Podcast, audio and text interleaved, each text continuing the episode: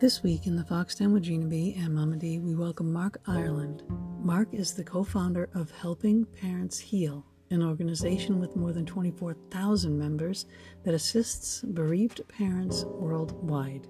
He has participated in mediumship research studies conducted by the University of Arizona and the University of Virginia, and he currently operates a medium certification program.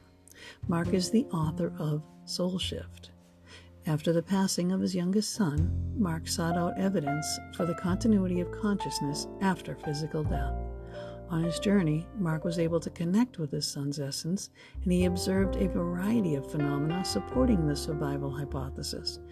Interweaving profound personal experience and scientific evidence, Ireland presents a deep dive into psychic medium phenomena, spirit visitations, afterlife communication, reincarnation, and near death experiences, pointing to the post mortem survival of the consciousness.